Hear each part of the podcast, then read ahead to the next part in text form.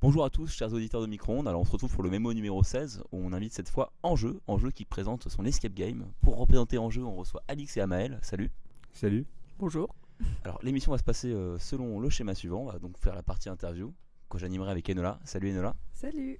Suite à quoi, on fera une petite partie question con avec Alex, le bon Alex. Salut.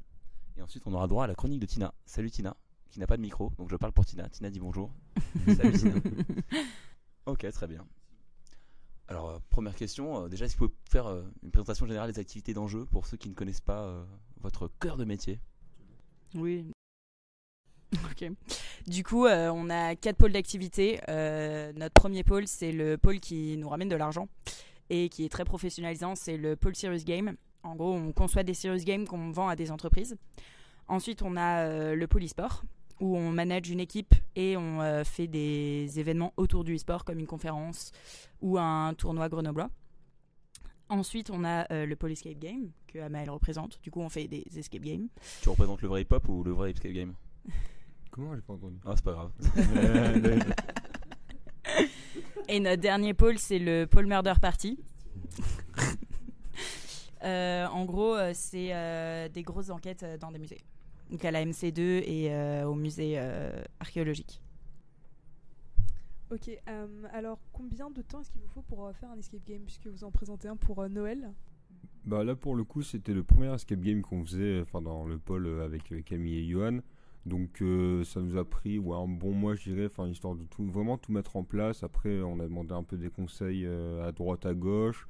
Et euh, voilà, on a vraiment pris notre temps pour le faire, pour faire un truc propre déjà. Vous êtes fier de votre jeu?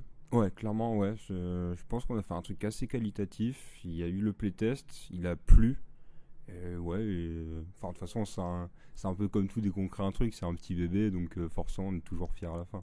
Et là, quel sera le thème consacré? Parce que donc ça, ça, c'est l'escape game qui sera ouvert du 11, le 12 et le 13 avec le Grinch, c'est ça? C'est ça, c'est ça. Bah alors, euh, du coup, c'est bah, le thème évidemment, c'est Noël, c'est la période de Noël.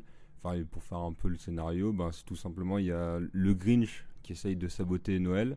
Et euh, bah, nous, on a pensé à faire différemment. Cette fois, on va pas sauver Noël. Le but, ça va être d'être avec le Grinch et d'aider le Grinch à saboter Noël. D'accord. Est-ce que c'est grave si on n'a pas vu le film ou si on n'a pas les refs? Non, non, il n'y a, pas besoin de culture particulière. euh, Enfin, il y a toujours des indices ou quoi que ce soit pour vous aider à comprendre euh, s'il y a des questions entre guillemets culturelles. quoi. Et ça se passera dans J'aime même ou c'est ailleurs? Ça se passe dans GEM, dans l'ancien local euh, J'aime entreprendre, donc c'est en 631. Et voilà. Ça s'appelle comment déjà cette salle? Et pas un nom spécial? La salle, à, la salle à roulettes, il me semble. Non, avec les chaises à roulettes. Du coup, est-ce que vous avez des petits tips à donner à nos auditeurs hein, pour euh, Hum, bah, des petits tips, le plus important c'est fouiller partout. Il y a des indices partout, il y a des objets cachés partout, soit sur les murs, euh, derrière, euh, derrière des affiches, euh, sous un bureau, sous une chaise. Il faut vraiment fouiller partout. Et une fois vraiment qu'on est sûr d'avoir tout trouvé, c'est là où on peut vraiment commencer à tout débloquer. Après, c'est sûr que il y a toujours plusieurs blocs et on peut toujours un peu avancer partout mais euh, on peut pas tout faire en même temps. Il y a un moment où forcément ça va coincer, c'est pour ça qu'au début c'est important de se répartir les tâches, mais à un moment il va falloir tous focus la même énigme pour pouvoir avancer. Et vous, de votre côté, vous aiderez quand même euh, les participants? Oui, bien sûr, nous derrière on va regarder, on va pas laisser euh, les gens comme ça. Si on voit qu'ils galèrent trop, on va donner un petit indice, on a des talkie-walkie. Donc euh, tout simplement pour communiquer, ben, c'est tout simplement le Grinch qui communique avec ses espions. Et euh, parce que pour Escapade, il y avait également un escape game qui était mis en place. Euh, Est-ce que celui-ci sera très différent ou ce sera le même principe? Non, il est quand même assez différent. Après, il y a toujours euh, des points de ressemblance enfin, par rapport à certaines énigmes qui peuvent un peu ressembler, mais non, il est beaucoup plus différent. euh. C'est pas du tout la même chose. En fait, c'est juste les mécanismes d'énigmes. C'est souvent. euh, Enfin, il y en a qui se répètent, forcément, parce qu'il n'y a pas euh, des millions d'énigmes, quoi. Mais euh, non, c'est pas du tout la même chose.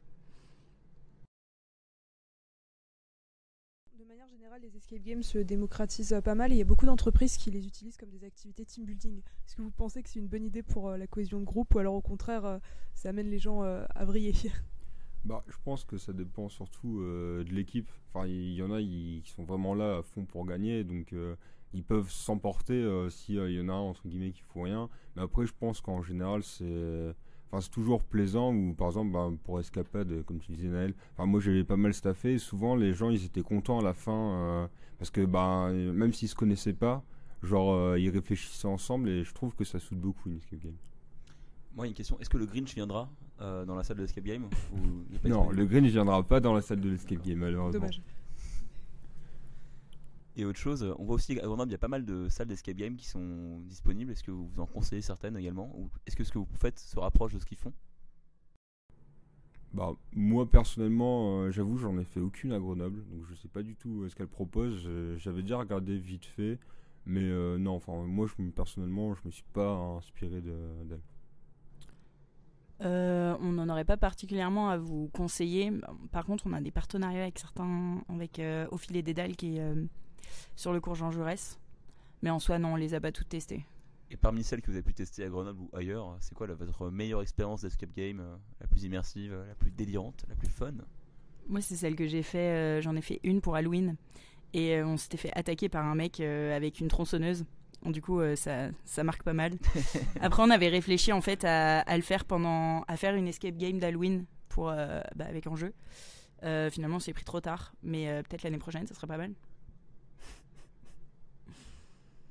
Et euh, l'an passé, vous avez également fait un escape game pour le festival de géopolitique. Est-ce que ça sera encore reconduit? Ça sera toujours d'actualité? Ouais, ça, ouais, ça va se refaire cette année. Euh, L'année dernière, euh, ce... du coup, cet escape-là, on l'avait aussi fait, on avait dû le mettre aussi pour, euh, pour les admissibles. Cette année, on va en faire un pour le festival de géopolitique et on va en faire un autre pour les euros admissibles. Et euh, en gros, ceux-là, ils sont assez spéciaux parce qu'ils sont vraiment très encadrés par GEM. Là, euh, toutes les autres qu'on fait dans l'année, elles sont pas encadrées par GEM. Là, euh, pour du coup, pour euh, le festival de géopolitique, on a bien un contrat euh, de prestation de service et tout, et on doit suivre un thème particulier. Donc le numérique Ouais, c'est ça. Il faudra des compétences de hacking pour réussir l'escape game? Alors, pour l'instant, on a seulement réfléchi au scénario. D'accord. peut-être que oui, peut-être que non. Ça marche. Et aussi, euh, donc, euh, quand vous staffez pour les épreuves d'escape game, est-ce que ça vous arrive de sortir de vos gonds, d'être saoulé par la nullité des équipes euh, que vous encadrez? Oui, surtout Ouais. quand c'est des gens d'enjeu. Ah ouais Une Ouais. fois, je devais faire playtester euh, celle de Noël bah, de l'année dernière. Et euh, je crois que c'était vraiment l'équipe la plus nulle de toute la Terre. Et c'est des gens Vaut des noms, vaut d'enjeu. des noms. Qui a en jeu est mauvais? Qui a en jeu fait mal les jeux? Non, mais ils avaient détruit le décor. Ils avaient fait n'importe quoi. Après, c'est vrai que c'est enfin, c'est toujours frustrant. euh, Enfin, d'un côté, c'est drôle de voir les gens passer 25 fois devant la même chose. Mais à un moment, euh, c'est un peu frustrant dès que tu, vois, tu les vois 10 minutes sur la même énigme. Toi, euh, tu l'as fait tellement de fois que ça te paraît tellement con. T'as envie de rentrer dans la pièce et dire, mais c'est ça la réponse. euh, vous l'avez presque. Juste leur donner le petit truc en plus. quoi. Donc soit l'escape game, euh, l'escape game consacre la beauté du collectif, soit vous perdez foi en- dans le genre humain parce que les gens sont nuls. Quoi. Non, en vrai, le plus frustrant, c'est quand euh, tu vois que les gens, ça commence vraiment à les saouler. Ah ouais Parce que ton truc, enfin, tu sais qu'il est bien, tu sais que c'est pas, c'est pas, genre, euh, faut pas être un génie pour y arriver. Et du coup, les gens, ils s'énervent dessus. Et franchement, c'est le plus frustrant.